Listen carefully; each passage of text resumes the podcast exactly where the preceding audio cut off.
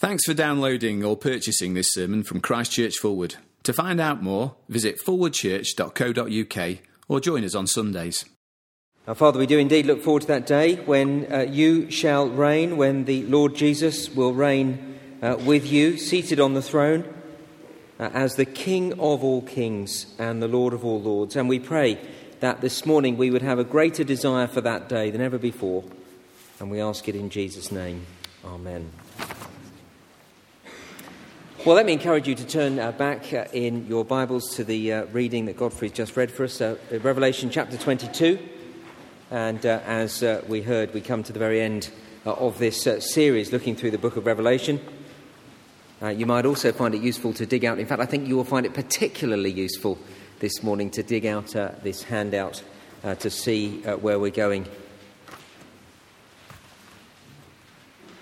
increasingly, I find myself saying these words at the very end of the Bible, there, Revelation chapter 22, verse 20. I hear myself saying, Come, Lord Jesus. I have a longing for Jesus' return as I listen to the news and see the mess of the world we live in. And when I see people hurting, brothers and sisters in this congregation going through agony because we live in a broken world, the heartache suffered because of tragic accidents, the misery brought about through selfish actions and, and thoughtless words, and sometimes just the sheer stress and pressure of the daily grind, the, the pressure of work, of making ends meet, of getting through the schedule, of dealing with deteriorating health, of raising children, of worrying about the future. Now, that sort of thing leads me uh, to say, even if I don't use exactly these words, to be thinking, Come, Lord Jesus. Come and usher in your kingdom. Come and bring in the new creation, the new heavens and the new earth of Revelation chapter 21 that we were looking at last week. Come and create that place where there will be no more death or mourning or crying or pain. Now, John's vision of the new creation is given us for that very reason to make us long for it. It's why it was written in the first place.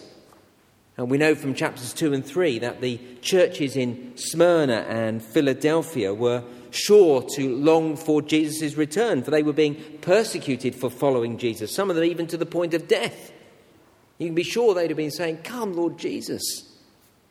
And the churches in Ephesus and Pergamum and Thyatira were being worn down by the problem of false teaching in the church. It would have been a constant struggle for them. I imagine they cried out from time to time, Come, Lord Jesus. But then there were the churches in Sardis and Laodicea and especially Laodicea, where I doubt they rarely, if ever, cried, Come, Lord Jesus. For they said, and it's on the handout there, Revelation chapter 3, verse 17, they said, I'm rich, I've acquired wealth, and I don't need a thing. The Christians in Laodicea were so happy with their lot in life, so content, so satisfied, and, well, that sounds quite good, doesn't it? Until I say the next thing so self sufficient they didn't think they needed Jesus. They certainly weren't longing for Jesus' return. And as I said last week, I think this is my greatest temptation. Do not underestimate the danger of an easy life. It can make us so drowsy and sleepy as Christians that eventually we sleep into, uh, slip into a spiritual coma. A Christian preacher visiting Sydney, uh, Australia, a few years back said to Christians, to Christians there, you think Sydney is, is a good enough heaven. Uh, the sunshine, the beaches, the lifestyle. You can live in Sydney not wanting for anything. And the preacher said, You're happy with this. C.S. Lewis, in The Weight of Glory, a collection of his wartime addresses, uh, said these words again on the handout We are half hearted creatures fooling about with drink and sex and ambition when infinite joy is offered us like an ignorant child who wants to go on making mud pies in a slum because he cannot imagine what is meant by the offer of a holiday at the seaside. We are far too easily pleased. Now, the Christians in Laodicea were far too easily pleased. As a result, rarely, if ever, they had these words pass their lips Come, Lord Jesus. I'm rich, I've acquired wealth, and don't need a thing. I don't need Jesus. And these are the words of a church family. It's a warning for here we are, here we are, rich, in a beautiful part of the world, and potentially far too easily pleased with what we have. Now, look, if that's how we're tempted to think, it is how I'm tempted to think, then Revelation chapter 22 should change our thinking and should leave us crying out, Come, Lord Jesus. Now, last week in chapter 21, John saw the, the new Jerusalem coming down out of heaven, beautifully dressed as a bride. We looked at that last week. And then he writes here in chapter 22, verse 1 Then the angel showed me the river of the water of life, as clear as crystal, flowing down from the throne of God and the Lamb, down the middle of the great street of the city. On each side of the river stood the tree of life, bearing twelve crops of fruit, yielding its fruit every month. And the leaves of the tree are for the healing of the nations. No longer will there be any curse. Uh, he continues describing the, the new Jerusalem, uh, the new heavens and the new earth. And, and what a magnificent sight for John it was, as it should be for any Bible reading Christian. Not just because it looks so good, but it does look good. Not just that reason, but because it tells us where this place is. For these verses are drenched with memories of Genesis chapter 2. So come back with me. We'll, we'll camp just for a little while in Genesis chapter 2, just for a while, and then we'll come back to Revelation uh, chapter 21. All the references are on the handout there uh, for you to be able to chase up later as well. But come back with me, page 4 in the Church Bible, Genesis chapter 2. And in Genesis chapter 2 and in verse 8, we're in Eden, in the glorious garden of God, a spectacular and beautiful environment that God created for his people to enjoy. God created such a good world. You see that, verse 9? The Lord God made all kinds of trees grow out of the ground, trees that were pleasing to the eye and good for food. Now, just look at the variety of the trees that God made different sizes, different shapes, different colours, so many shades of green, even reds and oranges and yellows. And I love that in verse 9 God made trees that were pleasing to the eye. These are not just functional. Trees are, are not just functional, turning carbon dioxide into oxygen. If that's all we needed, God would have installed a huge pump in the garden, a pump with a carbon dioxide fil- filter. No, he made trees for our pleasure. They looked fantastic. And he didn't just create 10 or 15 or 20 different types of trees. He didn't just create trees to give us food. He created a remarkable variety of trees, producing different kinds of fruit pears and plums and peaches and pomegranates. And that's just a few that begin with P, to quote the preacher and author Julian Hardyman. Trees are not just fit for purpose, although they do serve a wonderful purpose. They weren't just created to keep us alive, although they do that. God made trees that were pleasing to the eye. How good of God! And the point of all this is He made a, a, the world a good world, good to look at, as well as functional. And verse 9, in the middle of the garden, was the tree of life. And that's the first thing to make special note of this morning. In the middle of this very good garden was the tree of life. Note also in verse 10 there was a river watering the garden and flowing from Eden throughout the world. And again, the river running through the middle of the garden tells us how good this place was. I love being beside water, don't you? On a hot summer's day, it's cool, refreshing, and reviving. On a cold winter's day, it's turbulent and powerful and majestic. The river was good to look at. But the river was there not only to make it pleasant for us, but also to give us life. There is no life without water. So in verse 9, we have the tree of life, and in verse 10, water to give us life. And everything here looks so good trees and water. And note too, the third thing particularly to note in verse 12 uh, this garden was laden with gold, pure gold, and precious stones, aromatic resins, it said. Although I like the NIV footnote, pearls, which we'll come back to a bit later. Life in the Garden in Eden was wonderful and beautiful. But what made it so very good was that this place was a place where Adam and Eve were in the presence of God. And just to cast your eye over to chapter 3, verse 8, it tells us there that the Lord God walked through this garden. At the end of each day, Adam and Eve would stroll through the garden with the Lord. And notice he's called the Lord God, the covenant making God in deep, intimate relationship with his people. Uh, being with God was, was what made this place paradise. The Garden in Eden then was a wonderful place in the wonderful presence of God, a place where there was no more death or mourning or crying or pain. nothing but joyful, peaceful well being. But that's not where we live now. For Genesis chapter 3 tells us the story of mankind's rebellion against God. Adam and Eve listened to the serpent and wanted to be like God. They wanted to be God, to push God off his throne. And the results were devastating.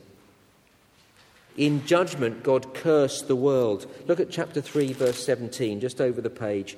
Chapter 3, verse 17. To Adam he said, Because you listened to your wife and ate from the tree about which I commanded you must not eat it, cursed is the ground because of you. Through painful toil you'll eat of it all the days of your life. Life is just hard toil sometimes, a lot of the time. And just as God promised in chapter 2, verse 17, when Adam disobeyed God, death came into the world. Do you see that, chapter 3, verse 19? Words that we say at a funeral By the sweat of your brow you'll eat your food till you return to the ground, from, since from it you were taken, from dust you are, to dust you'll return. So this curse comes upon the world, and death comes into the world. And at the end of chapter 3, we see that, that mankind was banished from this perfect garden in Eden. Look at chapter 3, verse 23. So the Lord God banished him from the Garden of Eden to work the ground from which he'd been taken. After he drove the man out, he placed on the east side of the Garden of Eden cherubim and a flaming sword flashing back and forth to guard the way to the tree of life. So by the end of the third chapter of the Bible, mankind is out of the presence of God, out of the garden in Eden, out of the sight of the tree of life, under a curse and facing death. That's the world we live in. That is exactly the world we live in. Even if we live in a beautiful part of the world, in Sydney or in Sheffield, even if we are rich and at times think we have everything we need, even if we live in comfort and free from many of the struggles of life, we shouldn't be content with this world. For all around us are signs of the curse that God has put on the world broken relationships, a daily struggle to survive, and the dark shadow of death always looming. And of course, none of us are in the perfect relationship with the Lord God we were made for. None of us actually walk with Him daily, physically. Oh, look, you just have to get today's newspaper. I grabbed this this morning. And uh, every page, well, not quite every page, but almost every page has something of this curse that we are living in uh, reported about. On the front page, uh, it's a political story, the, the cash for access. Uh, well, look, I'm not making any political point from the pulpit this morning. There was cash for honours, there was cash for questions. It seems people will do anything for money, even in politics. Uh, turn on to page four, and you can read about a, a couple of metropolitan police officers facing racial abuse charges. Read on to page six, and uh, we're told of the drought that we're going to be facing, which was, is affecting wildlife. We see that our, our world is not quite as it should be. Read on to verse 7, and uh, you'll hear about uh, how the Royal Navy are going to attack Somali pirates and how they're going to deal with that whole problem of kidnapping. Uh, verse 25, a father of two killed in a shark attack in Australia. It just goes on and on. And it even happens in the sports pages. Um, uh, page uh, 2 of the sports section here Stiliyan Petrov of Aston Villa, di- uh, diagnosed with leukemia. players accused of cheating, as you read on. It's all very depressing especially when you get to the England cricket collapse that brings misery to millions. I shouldn't jest. Greed, racism, drought, kidnapping, death, illness, cheating. And that's all the result of coming under the judgment of God and being banished from the garden in Eden, out of God's presence and therefore away from the source of life, under a curse and facing death. That's our lot by the time we reach just the third chapter of Genesis at best making mud pies in a slum, when we were made for something much greater. And the rest of the story of the Bible, and indeed the rest of the whole story of the history of the world, is about how God will restore his people to be in perfect relationship with him forever, in a perfect place like a garden in Eden. And that's why Revelation chapter 22, the last chapter in the Bible, is such a sight for sore eyes. Come back with me to Revelation chapter 22, page 1250, right at the end. These are the bookends of the Bible. And if you're still with me, we're over the page on the handout now. Revelation chapter 22, and, and see again what the angel showed John. As we read, look out for the connections with the Garden in Eden. Verse 1 In this place there is a river. Uh, it's the water of life running down the centre of the great city. And in verse 2, on each side of the river is the tree of life, the tree that in Genesis chapter 3 was guarded by cherubim to ensure that we couldn't get back to it. Here it is. It's not been seen for the whole of the Bible, for the whole of history, but now John can see it.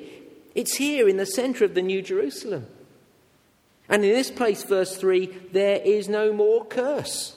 No more pain or suffering or crying. No more the daily grind of making ends meet, of just trying to get through the day. No more broken relationships, harsh words, selfish actions, selfless, faithlessness, and, and hurt, hurtfulness. The New Jerusalem is a place no longer bent out of shape, but perfect in every way. It's what we saw last week in, in Revelation chapter 21. In the new creation, chapter 21, verse 4, there's no more death.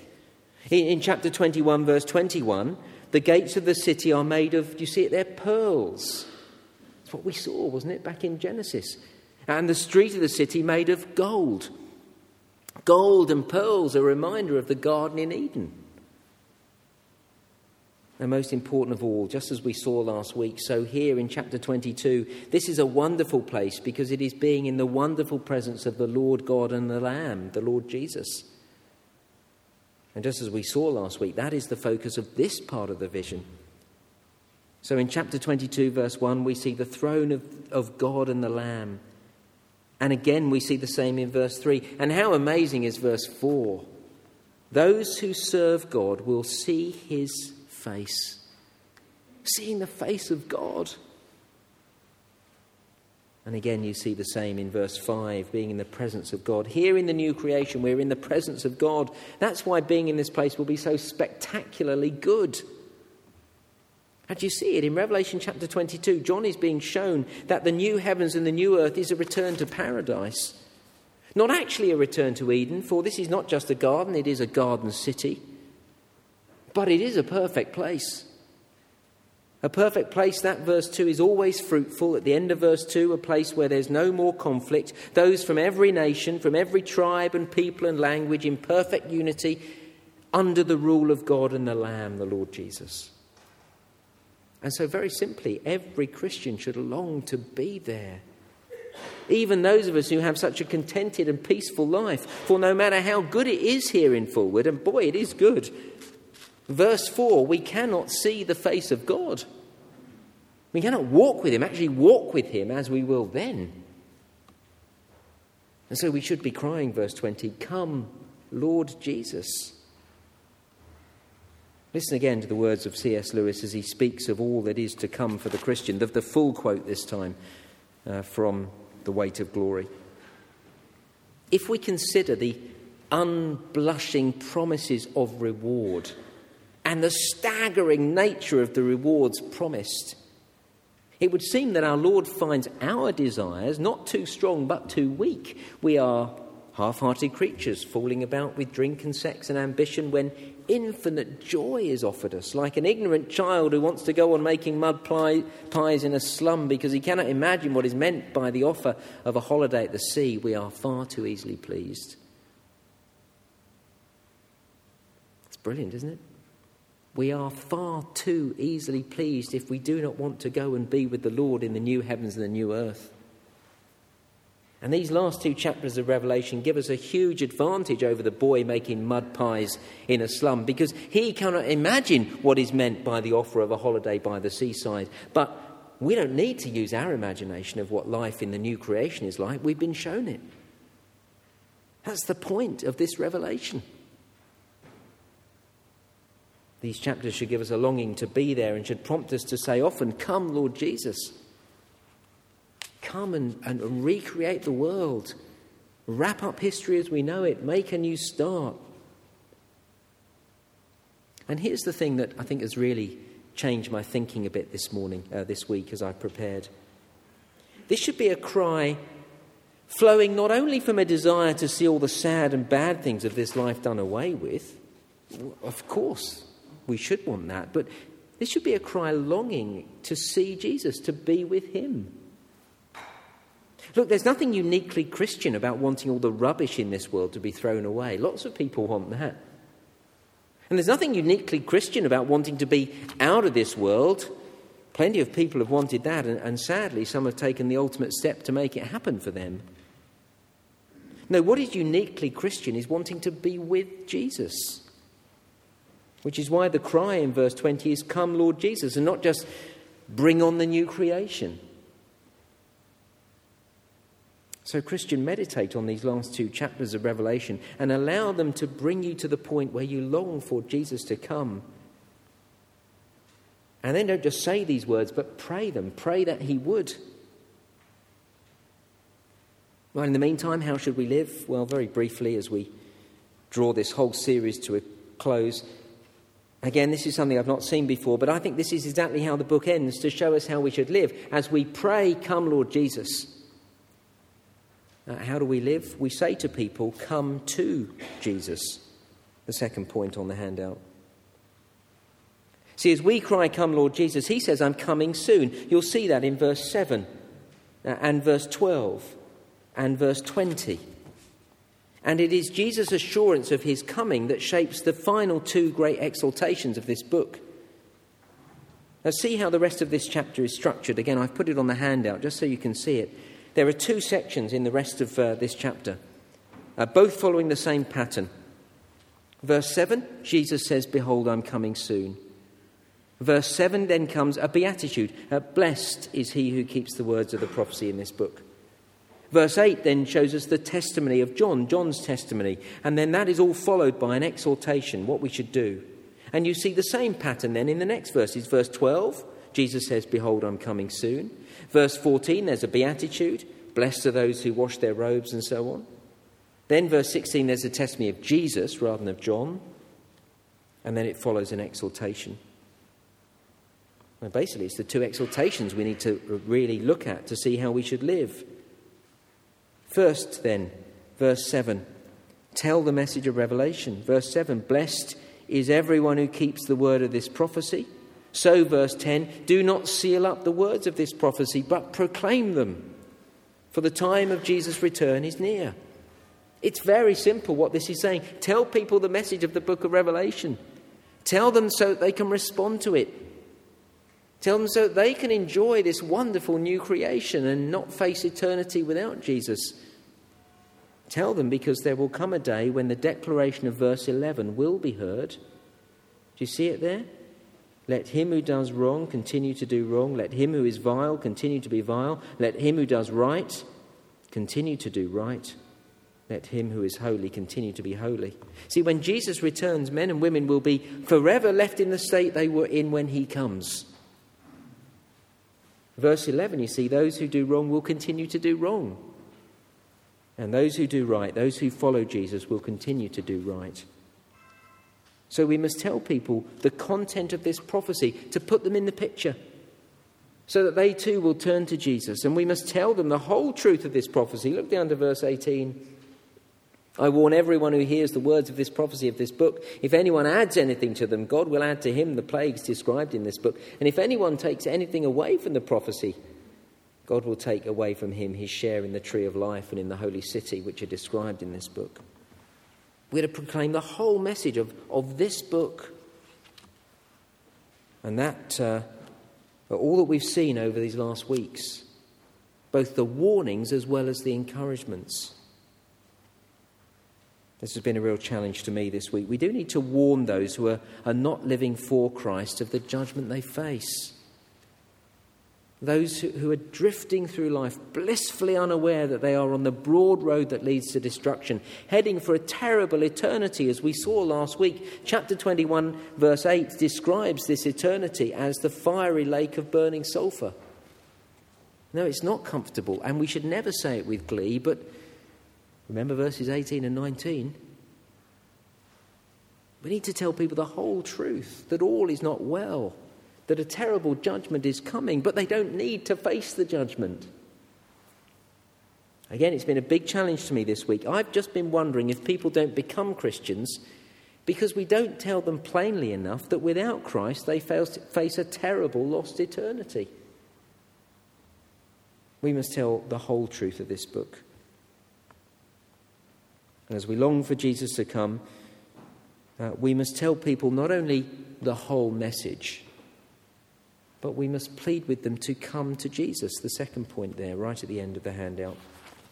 4 verse 14 Blessed are those who wash their robes, that they may have the rights to the tree of life and may go through the gates into the city. But outside are those who practice magic arts, the sexually immoral, the murderers, the idolaters, everyone who loves and practices falsehood. So, verse 17, come. The Spirit and the bride say, Come. The Spirit and the bride say this. We, the people of God, are the bride of Christ. This is our task. We are to say, Come to Jesus. We're to encourage everyone we meet to come to Jesus. We must beg them to come to Jesus when we've read Revelation. Plead with them to take, as it says here in verse 17, uh, the thirst quenching free gift of the water of life that is in Christ. Take every opportunity and tell people to come. This week, uh, will you take with you these Easter invitation cards and invite people to come here next week to hear as Andrew was saying, the wonderful message of the cross and resurrection of Christ. I love the, the clarity and simplicity of these, this last chapter of Revelation. It tells us how to live the rest of our lives. We're to say, we're to pray, Come, Lord Jesus. Uh, change the way the world is once and for all, that we may be with you in the new creation forever. And while we wait for his coming, we're to say to anyone we know, Come to Jesus, as we lay out the truth of this book. He's coming soon, so come to him, so that you too may have the right to the tree of life and may go through the gates into the heavenly Jerusalem. And so I plead with you this morning come to Jesus. If you're not sure, if you're not absolutely sure that you're going to spend all eternity when you die with Christ in the new creation, come to Jesus. And if you don't know what that means, then please speak to me. Speak to me after the service. Don't, don't leave these things any longer. Get these things sorted out. You see, there's an urgency here. Jesus says, I'm coming soon. Please don't delay. Come to Jesus so that you can say with confidence, Come, Lord Jesus. And then, verse 21 May the grace of the Lord Jesus be with all God's people. Amen.